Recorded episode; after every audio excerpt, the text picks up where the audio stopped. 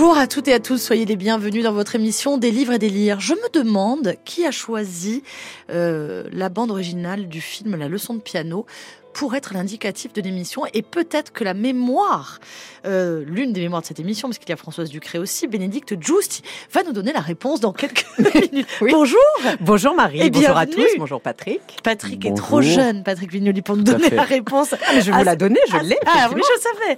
À cette question, bonjour, euh, Bonjour Patrick. Marie, bonjour Bénédicte. Et bonjour à toutes et à bienvenue. tous. Patrick, vous allez nous parler d'un livre intitulé euh, Le cartographe des absences. C'est signé Miyakuto et c'est chez Métayer. Oui. Vous, Bénédicte, vous nous parlerez de la dernière maison avant les bois de Catriona Ward, publié chez Sonatine. Et notre livre commun a un titre absolument superbe. Il s'intitule Les Contemplés. Il est signé Pauline Hillier et on vous en parle tout de suite après la réponse de Bénédicte. C'est vous, Marie Bronzini. voilà, c'est aussi simple que ça. Mais vous êtes sûr de Il y ça avait, vous, euh, vous aviez choisi un premier générique qui était extraordinaire. On avait l'impression d'être dans un café. Oui. euh, C'était formidable. Et une année, vous avez décidé de changer J'ai- pour la leçon de piano. C'est drôle. voilà. D'accord. Et je n'ai plus jamais changé. Vous n'avez plus jamais changé. Et non, parce que voilà, il y a un lien qui se fait avec les auditrices et les auditeurs, des petites habitudes. Tac, on entend les premières notes, on sait que c'est notre émission. Eh ben voilà. Enfin, vous avez le droit, si un jour vous voulez le changer, de, de m'en Et du coup, parler. pourquoi cette question? Et je vous dirais non. non, parce que euh, ça, m'intrigue. Ça m'intrigue parce que c'est vrai. Pourquoi cette question? Parce que je trouve ça très beau. C'est très beau. C'est très très beau. Les contempler, euh, Pauline Hillier. Alors il s'agit euh, d'un livre autobiographique. Nous sommes en 2013 à Tunis, à l'issue d'une manifestation. Une jeune Française, donc Pauline, est arrêtée et conduite à la Manouba, la prison pour femmes. Entre ces murs, elle découvre un nouvel ordre du monde. On lui donne évidemment euh, des ordres dans une langue qu'elle ne connaît pas, des règles qu'elle ne connaît pas, et elle va rencontrer des femmes euh, victimes, euh, souvent d'injustice, et elle va évidemment faire parler ces femmes. Un livre, un recueil plutôt, euh, de poèmes euh, l'accompagne. Il s'agit des Contemplations Mm. de Victor Hugo, d'où le petit euh, clin d'œil avec euh, ce titre magnifique, puisque c'est elle qui contemple euh, ces femmes. Alors je pense que c'est un livre franchement indispensable. Il faut le lire. Pourquoi? Parce que l'expérience de Pauline Hillier est une expérience intéressante. Elle a commencé à écrire très jeune, à l'adolescence. C'est une activiste, elle fait partie euh, des Femmes. Elle a d'ailleurs manifesté euh, en montrant euh, sa poitrine. hein. C'est c'est ce que font Ouais, elle a été apparemment voilà de 2012 à 2018. ce que font les voilà Femen. ce que, Ouais. ce que font les, les Femmes. Et je pense que c'est un livre intéressant aussi pour le jeune public. Après, j'ai quelques réserves euh, dans l'écriture. Je l'expliquerai si vous en avez envie, mais pas forcément. Et en tout cas, on remercie la manufacture des livres qui, euh, franchement, nous offre à chaque fois des récits, des romans euh, étonnants Mm. et, et surtout, comme je le disais, indispensables. Voilà. Et c'est ça qui me plaît dans, dans ce choix. Bénédicte. Oui, euh, c'est vrai que moi j'avais un petit peu peur. hein. Vous me connaissez, je disais oui, euh, membre du mouvement Femen, etc. J'avais très peur d'une œuvre militante et un peu caricaturale, et j'ai été euh, très très agréablement surprise. Euh, voilà, dès le début, donc Pauline Hillier nous plonge comme ça dans, dans l'enfer de son arrestation. Elle ne sait pas où on l'emmène, on ne lui explique rien. Elle parle à peine la langue, comme vous l'avez dit, Marie. Et tout cela ne fait que rajouter à l'angoisse et à l'horreur. Et elle décrit très bien ces, ces- ces- ces- instants où vous imaginez euh, mille scénarios, où vous vous posez euh, des dizaines de questions. Voilà, vous pensez à Midnight Express. Enfin, c'est un peu Oui. ce genre de, de scénario-là. Euh, les conditions de détention sont évidemment déplorables. La puanteur, la saleté, la chaleur. Euh, les détenus sont humiliés. Puis on aime ajouter à leur humiliation celle de, de- des co-détenus. Et donc, voilà, elle se retrouve à, à, Manouba- euh, à la Manouba, qui est donc une prison de femmes de Tunis. Et elle a, entre guillemets, la chance de se retrouver euh, quand même au, pavillon D euh, avec 27 co-détenus et qui est le pavillon, enfin le quartier dont euh, les conditions de détention sont les moins euh, monstrueuses. Et elle, donc la fille qui en a vu d'autres, hein, elle dit ça, découvre bah, que finalement elle en a très peu vu. Elle découvre donc la réalité terrible et sordide de la prison et une réalité qu'elle décrit donc de façon évidemment très très réaliste et très crue. Et elle, donne parfois les pires détails et pour autant, et moi c'est la première chose que j'ai beaucoup aimé dans ce, dans ce récit, c'est qu'elle ne cherche pas à faire dans le sensationnel, dans le trash gratuit. Sans elle, phare. Est, elle est très juste dans ce registre aussi parce qu'elle s'est dosée. C'est pas un long euh, livre, hein, c'est pas un long récit. Donc voilà, elle choisit les détails les pages? plus, euh, les plus bouquin signifiants. C'est Et- 175 pages. Voilà. J'aime quand vous êtes précis, Patrick. Et, et ce qui rend aussi le récit très intéressant euh, et juste, à mon avis, c'est que euh, Pauline Hillier ne cherche pas être le sujet de son livre. Euh, ce sont les autres, ses codétenus, les contemplés, donc EES, hein, euh, qu'elle veut raconter, euh, parce qu'elle va découvrir une solidarité qu'elle n'avait même pas euh, imaginée. Et au début, elle envisage, nous dit-elle, de se comporter comme la guenon névrosée qui refuse toute interaction avec ses condisciples et s'isole dans l'enclos. Elle se rend très vite compte que cette position n'est pas tenable. Et elle comprend qu'il va, au contraire, falloir accepter d'être une des leurs. Et donc, il va falloir apprendre à être une prisonnière et que pour cela, les règles essentielles sont, euh, elle le dit, l'organisation, la socialisation et l'activité.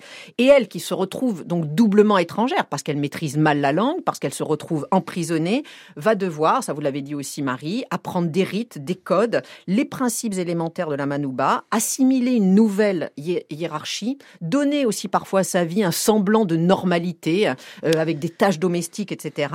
Et, tout ça, c'est très intéressant. Raconte aussi très bien comment il faut gérer euh, l'attente, euh, la chaleur, les journées interminables, l'ennui. Et heureusement qu'elle a son exemplaire justement des contemplations. Mais elle dit, je préfère encore la cellule bondée et agitée du soir à la lente agonie de la journée.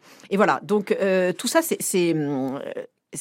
très intéressant et son intégration va être facilitée par les vagues dons de voyance qu'elle a. Ça va favoriser les confidences.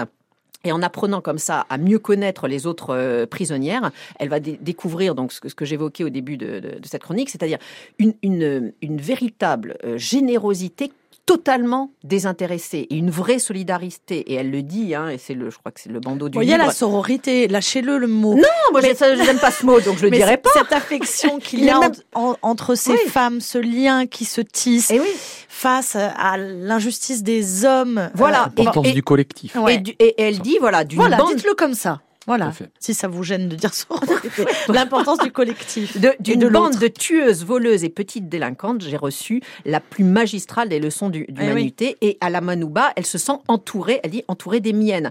Et évidemment, à travers ce témoignage, et c'est ça qui le rend aussi indispensable, elle rend compte de la violence de la société tunisienne à l'égard des femmes. C'est une société extrêmement euh, patriarcale, répressive.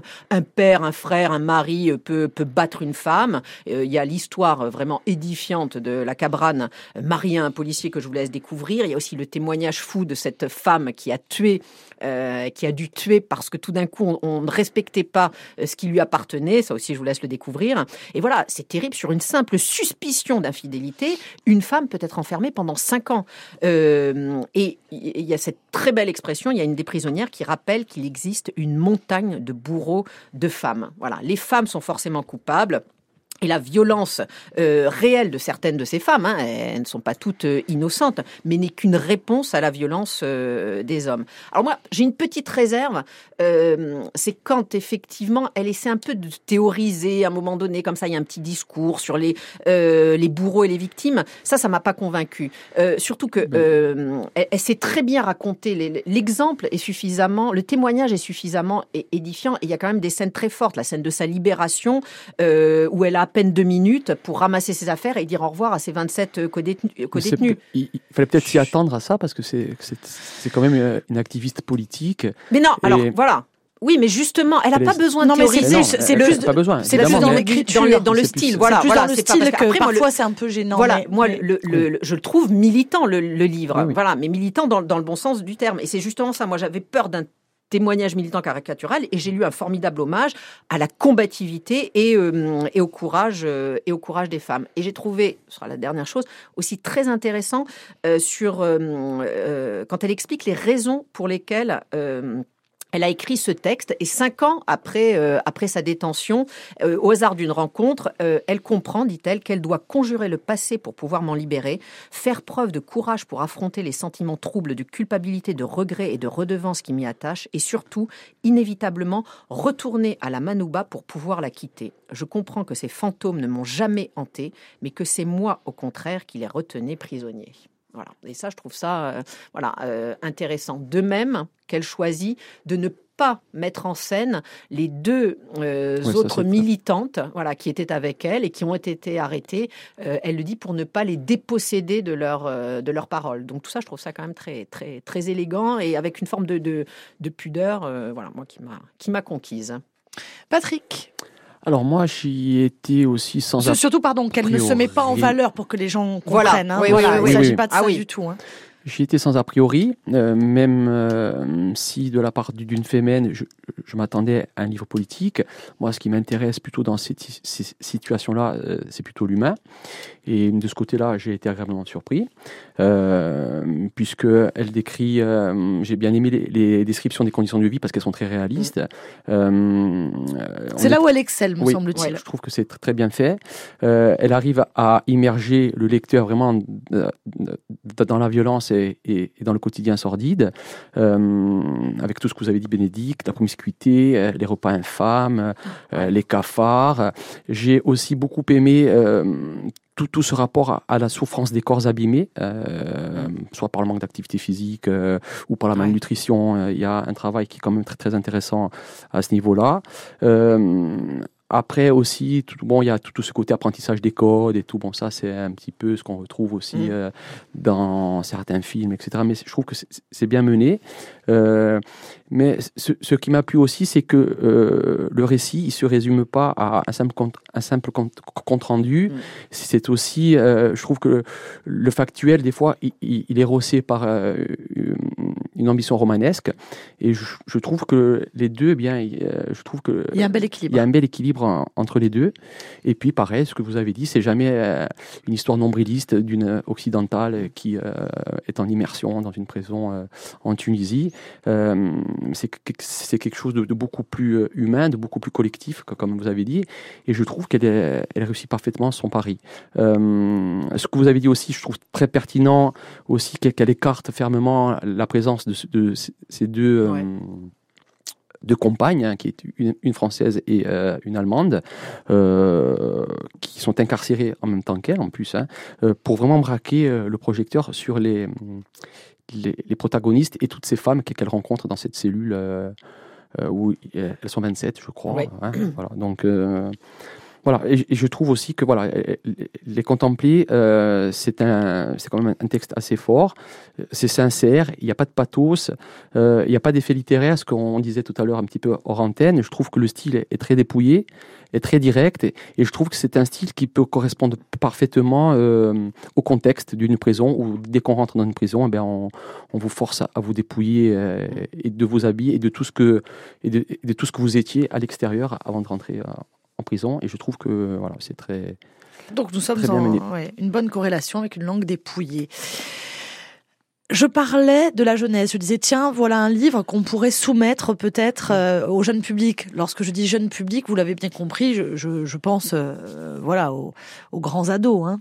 Ah oui, ça, moi, je par À votre avis C'est un livre que je conseillerais volontiers à mes lycéens. D'accord. Euh, voilà, on étudie euh, notamment, euh, puisque c'est un programme imposé, Olympe de Gouges. Et là, ce serait extraordinaire pour réfléchir voilà, sur le sort des femmes au XXIe siècle. et voilà, la langue, effectivement, est accessible. voilà, et c'est un témoignage particulièrement édifiant. Est-ce que vous avez sélectionné un extrait, ma chère Bénédicte? Oui. Alors, est-ce que vous voudriez bien le lire? Alors, j'espère qu'il n'est pas Je suis extrêmement poli, moi, aujourd'hui. hein. c'est vrai, c'est vrai. Ça nous perturbe. Ouais, d'ailleurs. je ne sais pas ce qui m'arrive. On peut se livrer sur ses peines et ses espoirs, sur la violence de ses crimes, sur ses projets de vengeance, sur ses traumatismes les plus enfouis, sur sa colère, sur sa haine même, mais jamais au grand jamais sur ses envies sexuelles. Trop de paradigmes pèsent sur elle. La religion d'abord, loi au-dessus des lois, morale au-dessus de la morale, qui, régente en permanence la vie de la prison. Le règlement ensuite, qui promet un allongement de peine de six mois à quiconque ça donnerait à la luxure, seul ou, pire encore, accompagné. La promiscuité encore, qui piétine de toute façon dans l'œuf toute velléité auto ou homo La délation, enfin, qui rôde tout le temps, partout, et fait garder les mains bien au-dessus du drap le soir en s'endormant. Pour ne pas m'attirer les soupçons de mes codétenus et les foudres des gardiennes, je reste moi-même très secrète sur mon homosexualité, tant par habitude que par peur toutes s'enveloppent dans leur pudeur et se muent en ascètes pour éviter les ennuis. Pourtant, je vois bien dans leurs yeux le soir, à l'œil du feuilleton turc, qu'il ne faut pas beaucoup souffler sur la braise pour qu'elle se rallume.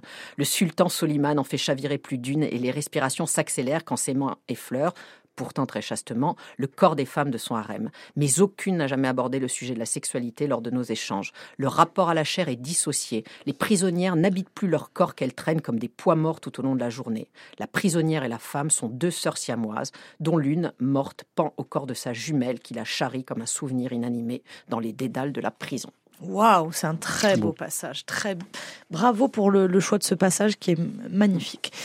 Patrick, vous avez choisi un passage? Oui.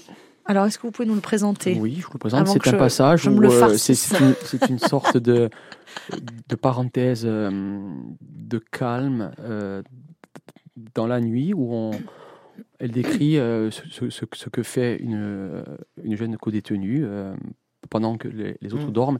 Je trouve ça très poétique, très beau et ça montre aussi que euh, malgré toutes les tentatives de déshumanisation que subissent euh, les prisonniers, eh bien, il y a quand même au fond, au, fond d'elle, il y a quand même ce, reste d'humanité, cette lumière eh bien, qui, se, qui, se répand euh, le soir lorsque tout est calme.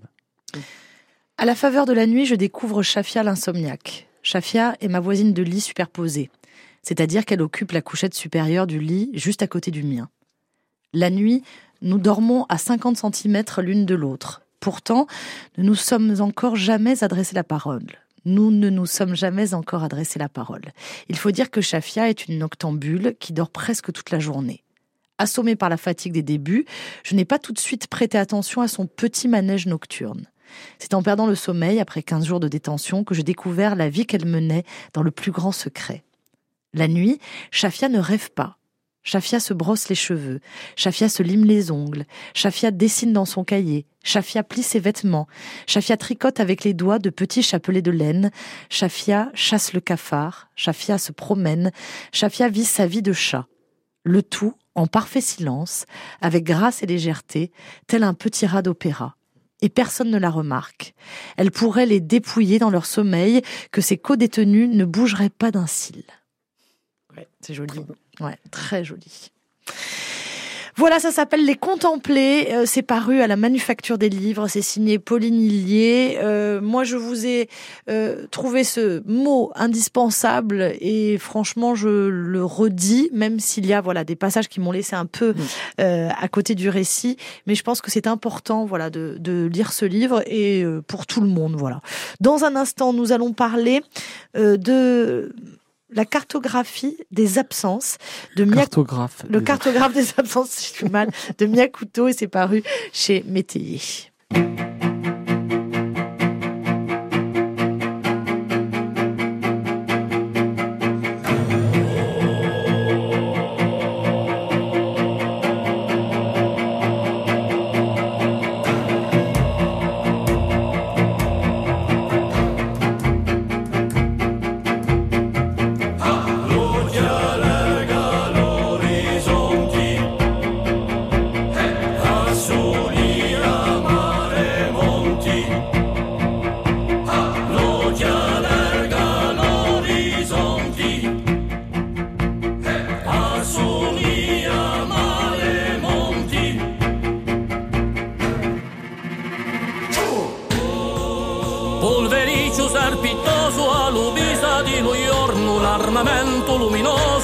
caviare all'intorno, i giuci ormeno sempre lo mi vanno lume giorno.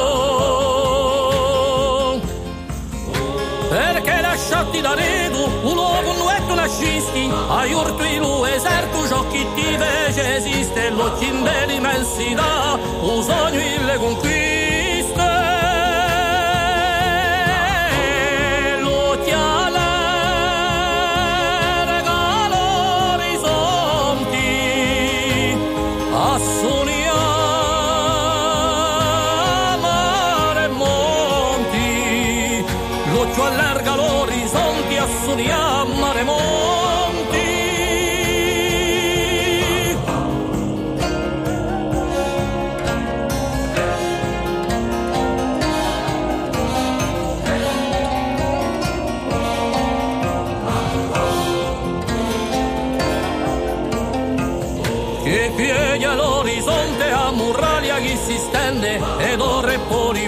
Senza le porte per stende a vita passi bene e agita chi s'accende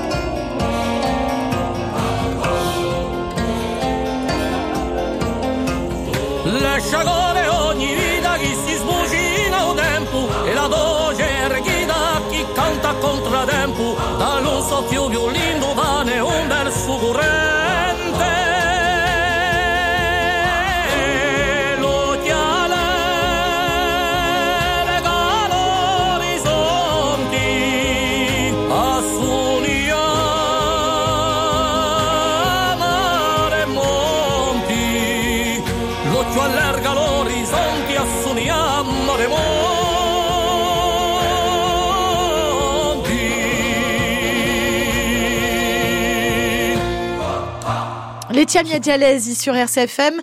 Vous écoutez des livres et des livres et nous parlons à présent de ce livre choisi par Patrick Vignol et lu par Patrick, Le cartographe des absences, signé Miyakuto chez Métayer. Oui, alors Miyakuto, c'est un écrivain euh, qui vient du Mozambique, donc qui est de langue portugaise, euh, qui est un écrivain qui est quand même assez réputé euh, puisqu'il est auteur de nombreux ouvrages et il, a même reçu un certain nombre de prix, notamment le prix Camões, je ne sais pas si je le prononce bien, qui est la plus haute distinction attribuée à un auteur de langue portugaise pour l'ensemble de son œuvre. Donc, euh, j'avais toujours entendu parler de lui, mais je m'étais jamais penché sur ses livres. Et puis là, euh, comme j'ai vu qu'il est sorti euh, au mois de janvier, donc j'ai dit c'est l'occasion, pourquoi pas, de, le découvrir. Donc là, on est en 2019. Donc le narrateur, qui est poète de son état, il se rend à Beira, une ville du Mozambique, une ville natale, donc sa ville natale. Il est invité par l'université. Et il va arriver quelques jours avant un cyclone qui va être assez dévastateur. Et on va se rendre compte que sa visite dans cette ville, eh bien, ça va être surtout euh, le prétexte à des retrouvailles avec son enfance et avec son adolescence dans les années 70. Euh, pour lui, ça va être aussi l'occasion de partir un petit peu loin de, son quotidien qui, qui, est pas terrible, apparemment. Et euh, voilà, ça va être comme un remède à, une sorte de dépression. Et on va voir que c'est un, vo- un voyage qui, va l'amener euh, plutôt vers le centre, le, centre de son âme. C'est un voyage où il, va se recentrer et il va essayer de partir à la recherche de ses souvenirs euh, qui ont, euh, il va se rendre compte, euh, avec l'histoire, ont, été falsifiés. Donc, il faut savoir que les années 70, c'est une période sombre de l'histoire du Mozambique, parce que c'est la période, de la- une sorte de colonisation où euh, il y a des, des prémices à une décolonisation. Et l'année 73, elle va, être, elle va être assez cruciale pour le narrateur, donc, et pour son père, qui était un poète reconnu à l'époque, et qui a été victime de euh, la police politique du, euh, dictateur Salazar. Il va être emprisonné, il va être maltraité, etc. etc. Et du coup, tous ces souvenirs-là, ils vont apparaître euh, d'une manière assez particulière, puisque c'est une, une femme qui va venir le voir euh, lors de la cérémonie qui a eu lieu euh, à l'université, et qui va lui remettre une boîte. Et dans cette boîte, il y a tout... il y a toutes les correspondances, toutes les correspondances de, l'époque entre le père et sa mère. Il y a le journal intime du père. Il y a les procès-verbaux qui, euh, suite à son arrestation. Enfin, il y a toute une correspondance. Il y a, toute euh, toute une mémoire épistolaire qui vont, euh, eh bien, qui, qui vont être là et qui vont servir au narrateur à reconstituer le puzzle de son enfance et de cette période-là. il faut savoir que, cette dame, c'est la petite fille du policier qui a persécuté son père à, l'époque. Donc ça offre vraiment une, un souffle et une pertinence au texte. et donc voilà, donc à côté de ça, donc on va, on va euh, Miyakuto, il met en scène et des histoires personnelles et la grande histoire, puisque à l'époque c'est une période charnière de la, de la, euh, de la lutte d'indépendance au Mozambique. Alors il faut savoir que euh, avec ce texte-là, Miyakuto, il nous offre évidemment un thème, un texte qui est éminemment intime et personnel. C'est un texte qui est très très beau, qui est d'une beauté assez troublante. Il faut savoir que, que Miyakuto, avant d'être, euh, avant d'écrire des romans, il était poète. Mm. Donc c'est un livre qui est éminemment aussi, euh, il est politique et aussi très poétique. Euh, c'est une langue qui est assez sublime, qui, est élégante, elle est délicate, euh, elle est très mélancolique évidemment puisque on évoque les souvenirs. dès le, titre, hein, Patrick, dès le titre, on comprend que voilà que la langue va être belle. Parfois, hein, on le sait, il y a la magie des titres et là, on est en plein dedans. Voilà, donc c'est un, c'est vraiment un très beau voyage. Euh, c'est un voyage aussi dans le dans le temps et dans l'espace, hein, puisqu'il y a il y a des évocations évidemment euh, des absences, euh, absence physique, absence mentale, et les dégâts que, cela peut entraîner. Et lui, eh bien, à la manière d'un cartographe, donc il va essayer euh, d'établir une carte par rapport à, à, ses souvenirs, par rapport à des lieux, et pour euh, essayer peut-être de combler les manques. Et, euh, et je trouve que c'est très très très très beau puisqu'on alterne euh, entre, entre des lettres de son père, on alterne avec de la poésie, on alterne avec, avec le passé, d'une histoire qui est quand même assez violente, hein, puisque c'est une histoire avec des crimes racistes, avec, avec, avec des tortures, etc. Et le présent, avec cette recherche un petit peu de une sorte de une sorte de chemin sur euh, les souvenirs euh, qui lui ont été falsifiés et qu'il redécouvre au fur et à mesure pour pouvoir euh, en faire une vérité. Voilà, je trouve que moi c'est une très belle découverte. c'est un roman qui, est sombre quand même. Hein. Il, est, il est assez aussi parfois teinté de, de réalisme magique. Euh, et c'est un roman où euh, il convoque les fantômes et les traumatismes du passé, les traumatismes du passé d'un homme, mais aussi d'un pays entier. Et voilà, moi, je suis passé un agréable moment et ça me donne envie d'en découvrir plus de cet écrivain qui m'a j'ai quelques, moi j'ai quelques extraits là du, du livre donc du cartographe des absences euh, de Miyakuto dont vous parlez, avec des euh, vraiment des fulgurances, euh, des, des, petites phrases par exemple. Hein, pardon si. si... Allez-y parce que j'ai pas. Voilà, je livre, je suis désolée. Il n'y aura pas de lecture aujourd'hui. Voilà, il n'y a, pas de lecture, donc j'ai saisi quelques extraits comme ça purement au hasard. Il écrit par exemple. C'est injuste d'hériter de passé, c'est comme si on nous attachait le temps à nos pieds. Je trouve ça, euh, je trouve ça pas mal du tout. Euh, vous voulez d'autres d'autres petits extraits juste pour euh, illustrer la, la, parole de Patrick Vignol. Il dit j'ai aimé votre définition de l'écrivain comme un inventeur d'oubli. Je porte ce livre à mon visage. Je hume l'arôme du papier. Je sens le temps comme le font les femmes avec les vêtements des absents. Ah oui. Là, j'ai le premier, le, le moi j'ai dit du, juste non du premier chapitre, ceux qui parlent avec les ombres. Ah non, c'est magnifique, hein, c'est très très beau. Un, grand, un grand livre sur la mémoire, évidemment, sur la façon dont les souvenirs, eh bien, ils peuvent être être être, euh, ou, faussés et falsifiés. C'est un grand livre sur l'absence, évidemment. Euh, c'est l'absence comme euh, peut-être comme comme un repère temporel, euh, l'absence comme un, point d'ancrage, hein, puisqu'ici, cette absence, eh bien, elle permet de cartographier, comme, comme je l'ai dit, les étapes et des petites vies et de la grande histoire. Et, euh, et c'est aussi un grand livre sur, euh, sur la force de l'écriture, écriture comme une force de témoignage et comme force de vérité aussi. C'est pour ça que vous l'avez oublié au village. j'ai compris. c'est pour pas nous le prêter. Vous ne vouliez pas nous le prêter. Oh là là, c'est trop beau. Je me recouche, recroquevillé comme un pangolin. C'est ainsi que j'occupe les lits, dans un recoin non disputé. Je me remémore la nuit où mon vieux père est mort. Il venait d'être admis à l'hôpital, et quand je m'étais allongé sur le lit où il agonisait, il avait entr'ouvert les yeux, il avait souri, les avait refermés. D'une voix ténue, il avait demandé Tu as peur? Non, Moi, j'ai- c'est- Très beau. il écrit formidablement très, bien. Très beau. Les titres sont sublimes de, de tous ces autres romans. Moi, j'ai choisi celui-là parce que il- il sortait et puis parce que parce que quand même l'absence, c'est un thème qui, qui m'est cher et parce que j'ai écrit deux spectacles sur ça notamment autour de, de ce, de- Mm. de ce- ce thème-là. Et il, euh, c'est vraiment un, un superbe voyage. Voilà. Oh là là, Je magnifique. vous conseille de lire euh, peut-être tous les autres de Miyakoto aussi. je Oui, que pas. vous n'avez pas. que je n'ai pas lu, mais je. Et non, que vous n'avez pas apporté surtout. apporté, non. voilà. Voilà, c'est Merci. une belle découverte. Non, merci pour ces cadeaux virtuels, Virtuels, comme- certes. mais Merci pour ce très très beau, très beau cadeau. Ça s'appelle Le cartographe des absences. C'est signé Miyakuto et c'est paru chez Métayer. Merci infiniment Patrick pour euh, ce choix qui nous a enthousiasmés et on a hâte de pouvoir le lire donc cet été hein, sûrement Ah oui. ou l'autre été. Quand Je rêve d'être insomniaque. Voilà, quand, quand on aura un peu de temps. Faut que je passe dans ta radio, si loin de tes yeux, de ton univers, quelque part sur cette terre.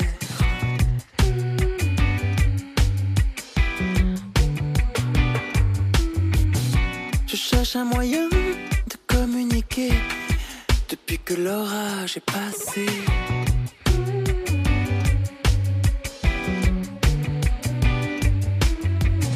Je sentais bien que mon cœur n'était plus à même de dire des mots comme je t'aime.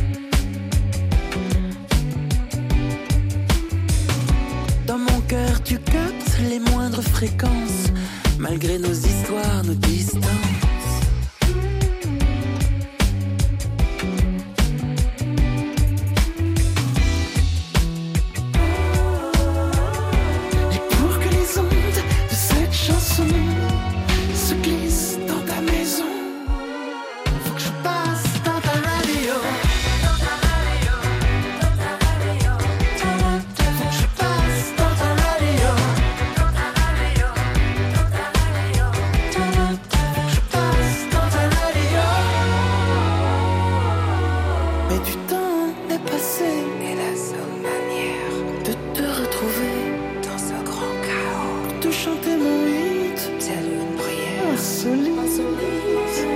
Pour toucher ton cœur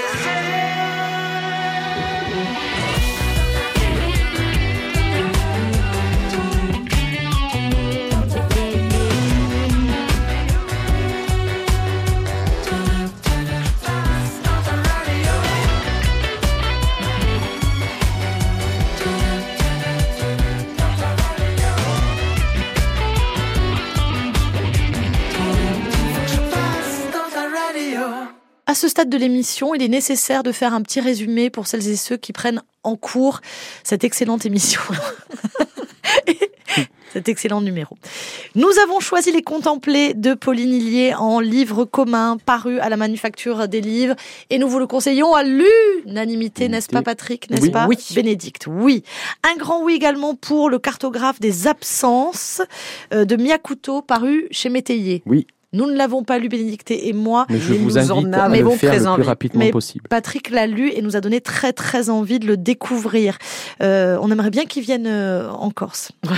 Je vous le dis comme ça. L'invitation Bon, est bien, lancée. ben, on va- Ben oui, ce serait bien euh, euh, dans votre très beau festival, par exemple, Libri on La dernière maison avant les bois, Catriona Ward, c'est paru chez Sonatine et c'est votre choix, Bénédicte. Oui, Catriona Ward est une auteure donc américaine. Elle est née à Washington, mais elle a beaucoup euh, voyagé dans son enfance euh, en raison du, du, du, travail de son père. Donc elle a passé du temps au Kenya, Madagascar, euh, au Yémen. et apparemment, si j'ai bien tout suivi, elle, elle vivrait désormais en Angleterre. L'un de ses précédents romans a quand même obtenu le prestigieux Shirley Jackson Award. Et là, il s'agit donc de son troisième roman, mais c'est son premier euh, publié en France, donc aux éditions euh, Sonatine, traduit par euh, Pierre Chessiner. Et c'est un roman qui a été encensé par la critique euh, américaine, par Stephen King lui-même, euh, qui dit que ce livre l'a soufflé. Alors, Eh le ben. problème, c'est Moi, voilà. j'adore ces bandeaux. Ah oui, non, mais attendez. Surtout que Stephen génial. King, apparemment, il a, il a, il a quand même l'enthousiasme facile. Non, mais là, honnêtement, je, je comprends et c'est vrai que c'est, il y a quelque chose de l'univers de Stephen King. C'est pas sa maison d'édition. Et je Bonne ne sais pas. je ne sais pas qu'elle est aux États-Unis. Non, je suis méchante, allez. Et donc, en plus, euh, il y a une vraie difficulté à parler de ce livre parce que la, la grande force de ce roman réside euh, dans les multiples effets de surprise, les fausses pistes, et il ne prend tout ce sens que dans les, euh, les révélations finales euh, que je ne peux euh, évidemment pas vous dévoiler.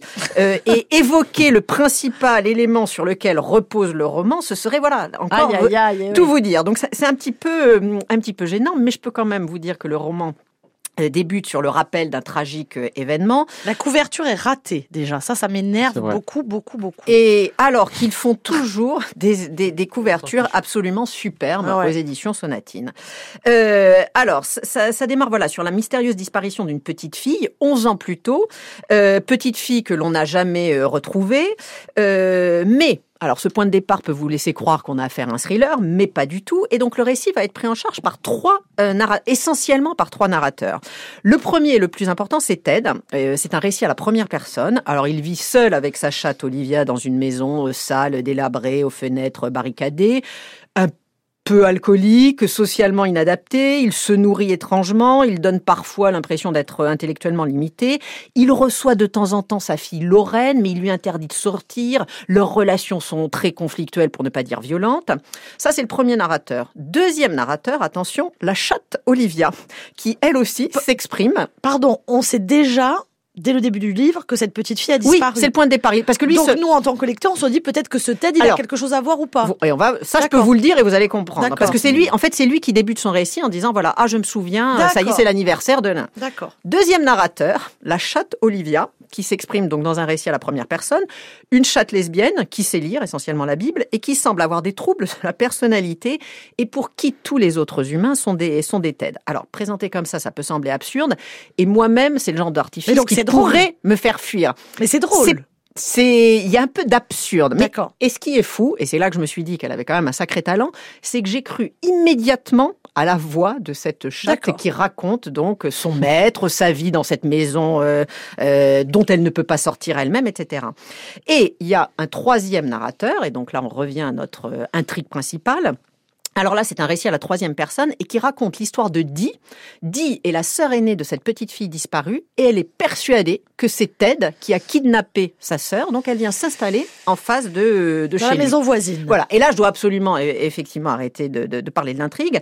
Mais euh, alors, ce qui est très fort, c'est que euh, vous avez une véritable impression de, de- de malaise, Euh, parce que tous les personnages ont quand même des Mais alors, là, pardon, hein, Oui. moi j'adore quand c'est Ah non, comme- puis- euh, puis- puis- puis- chiadé comme ça. On, on- on peste Le- de pas pouvoir en dire plus. la si vous voulez.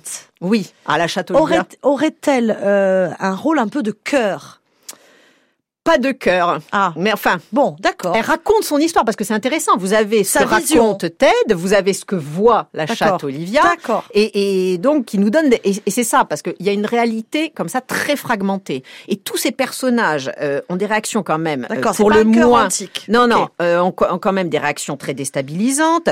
Ils sont, tous les personnages semblent très angoissés. euh, ils pensent énormément à la mort. Et ils, ont, ils entretiennent tous une sorte de, de, de rapport paranoïaque euh, au monde et, euh, et avec les autres. Plus vous avancez dans le roman, et c'est pour ça aussi qu'on comprend que ça n'est plus à Stephen King, hein, euh, plus euh, l'étrangeté et le malaise grandissent. Euh, il est question de Dieu enterré dans les bois. Il y a des garçons verts dans le grenier.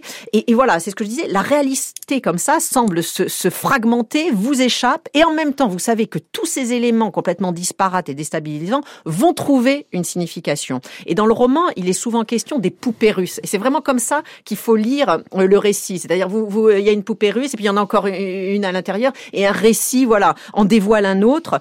Et donc, on essaie tout au long du, du texte comme ça d'interpréter, de reconstruire le puzzle, et de temps en temps, on arrive quand même à reconstruire certaines parties. On se croit même malin, et c'est là où elle est forte. On se dit, ah, moi, elle me le fait pas, Catherine Howard, j'ai compris, j'ai compris, c'est ça. Et évidemment, ce n'est pas ça, donc il y a plein de, de, de, fausses pistes.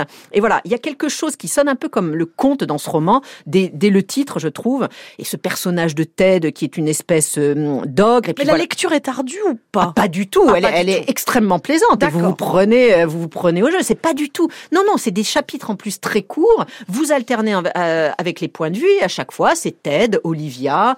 Euh, voilà. Et euh, oui, je disais voilà, on est on est dans l'univers du conte. Il y a des enfants en danger, il y a un homme scarabée, il y a une, forêt inquiétante euh, qui cache de terribles secrets. Et il y a un vrai fonctionnement allégorique du roman qui est aussi une caractéristique du du c'est-à-dire que tout est symbole. Et ce sont des symboles qui parlent autant euh, à notre raison qu'à notre inconscient. Et euh, d'ailleurs, il y a une mise en abîme aussi habilement construite par Catriona Howard, parce que les personnages, en fait, se racontent à eux-mêmes des histoires, et j'allais dire des histoires, ils se les racontent pour se sauver euh, eux-mêmes. Donc voilà, c'est un livre, ça je peux quand même le dire, sur la monstruosité, sur ce qui peut transformer un être humain euh, en monstre, et surtout sur les pouvoirs euh, de la conscience et surtout de l'inconscient euh, quand l'être humain est confronté euh, à la violence et à la monstruosité. Comment, euh, comment se débrouille-t-on face à l'horreur? On a un extrait, Alors c'est difficile, mais on a la première page, je peux quand même vous dire un petit passage, un moment Ah. de... de euh, c'est justement Ted. et après la première page, je voudrais les Alors, deux. vous, la lirez. Ah bon, non. Oui. non, je ne la veux plus. C'est juste voilà pour que vous saisissiez un petit peu voilà le- le- ce qu'il peut y avoir de, de déstabilisant. Donc c'est Ted qui parle. Je reviens à moi. La dame au chihuahua est debout juste à côté de moi, sa main sur mon épaule. Inhabituel. En général, les gens n'aiment pas trop me toucher. Le minuscule chien dans ses bras tremble en posant sur moi ses yeux exorbités. Je suis devant chez elle, une maison jaune avec des liserés verts. J'ai le sentiment que je viens d'oublier ou que je suis sur le point d'apprendre quelque chose. Ressaisis-toi, je me dis. Ne sois pas bizarre. Les gens remarquent quand on est bizarre et ils s'en souviennent. Ton pauvre pied, dit-elle, où sont passées tes chaussures? Je reconnais le ton qu'elle emploie. Les femmes qui sont petites veulent toujours s'occuper des hommes qui sont grands. C'est un mystère. Il faut que tu fasses un peu plus attention à toi, Ted. Ta mère serait folle d'inquiétude si elle te voyait comme ça. Je remarque que mon pied fuit, un liquide rouge foncé qui s'écoule sur le trottoir. J'ai dû marcher sur un truc. Je cours après la chatte tigrée, lui dis-je, pour tenter de me justifier. Je veux dire, je lui ai couru après. J'ai peur qu'elle s'attaque aux oiseaux dans mon jardin. J'ai du mal avec les temps. J'ai toujours l'impression que les choses sont en train de se passer, alors que parfois, elles ont déjà eu lieu. Tintin. Allez, je vous laisse lire le, le début si vous voulez. Ah oui, vous voulez le, le titre original? The, je vous laisse le, le dire. The, The Last House of Needle Street. yes. Bon. Elle nous a donné envie encore. hein. ouais, Elle est forte. Eh ouais, mais le problème, c'est qu'on on n'a pas de temps. Il faut qu'on arrête de travailler. Oh là là. Aujourd'hui, c'est l'anniversaire de la disparition de la petite fille à la glace au sirop. Ça s'est passé près du lac il y a 11 ans. Elle était là et ensuite plus. Donc bon, c'est déjà une mauvaise journée avant que je découvre qu'il y a un meurtrier parmi nous. Dès l'aube, comme chaque jour, Olivia me saute sur le ventre. Selon moi, il n'y a rien de mieux que d'avoir un chat sur son lit. Je lui fais plein de caresses parce que quand Lorraine arrivera tout à l'heure, Olivia s'en ira. Ma fille et ma chatte détestent être dans la même pièce. Je m'arrête là. Ouais, oui. Eh oui. Pas mal, hein, Patrick? Oui, très beau. Patouche. Oui, c'est intéressant. Ah ben voilà. Merci beaucoup, beaucoup, beaucoup pour vos choix. Vous êtes merveilleux. Hein. Je peux pas vous dire autre chose tous les deux. Oh, vous nous merci, avez choisi euh, trois merveilleux livres. Et voilà, Je remercie, je me permets de remercier prie. Marie-Laure Pasco, euh, voilà, qui travaille donc chez Sonatine et qui m'a envoyé, conseillé à envoyer ce, Aussi, je ce roman. remercie les éditions Métayer qui m'ont envoyé le livre euh, bien, comment on dit, cordialement. Gentiment. Gentiment. Et moi, je Vertueusement. remercie nos auditrices et nos auditeurs, toujours euh, fidèles. Ah oui. Et puis de nous écouter parce qu'on se trompe hein, parfois. Donc, On, on en êtes- dit quelques voilà, bêtises. ouais. vous êtes vachement bienveillants. Merci beaucoup. Euh, si vous n'avez pas pu tout écouter, vous le savez, vous pourrez réécouter cette émission en podcast quand vous le désirez. Un grand merci également euh, à Théo qui réalise cette émission aujourd'hui. On va peut-être refaire un tour, les contempler euh, de Pauline Hillier à la manufacture des livres. Euh, le cartographe des absences, Miyakuto chez Métayer. Et euh, celui-ci, vous en avez donc euh, en enten- entendu parler, La dernière maison avant les bois de Catriona Ward chez Sonatine. Merci beaucoup Merci, euh, à tous les deux. La prochaine émission. Nous ne savons pas encore ce que nous allons lire, nous avons quelques pistes. Oui. Si vous avez des suggestions à nous faire, ben pourquoi Ah pas oui, faites. vous n'hésitez pas à nous écrire euh, sur euh, la page évidemment d'RCFM, euh, sur la messagerie de la page Facebook. C'est avec plaisir que nous allons recevoir vos suggestions. On se quitte avec I Want to Know? Eh ben oui, pourquoi pas. Adriano Celentano et euh, je vous dis à très vite, bien sûr.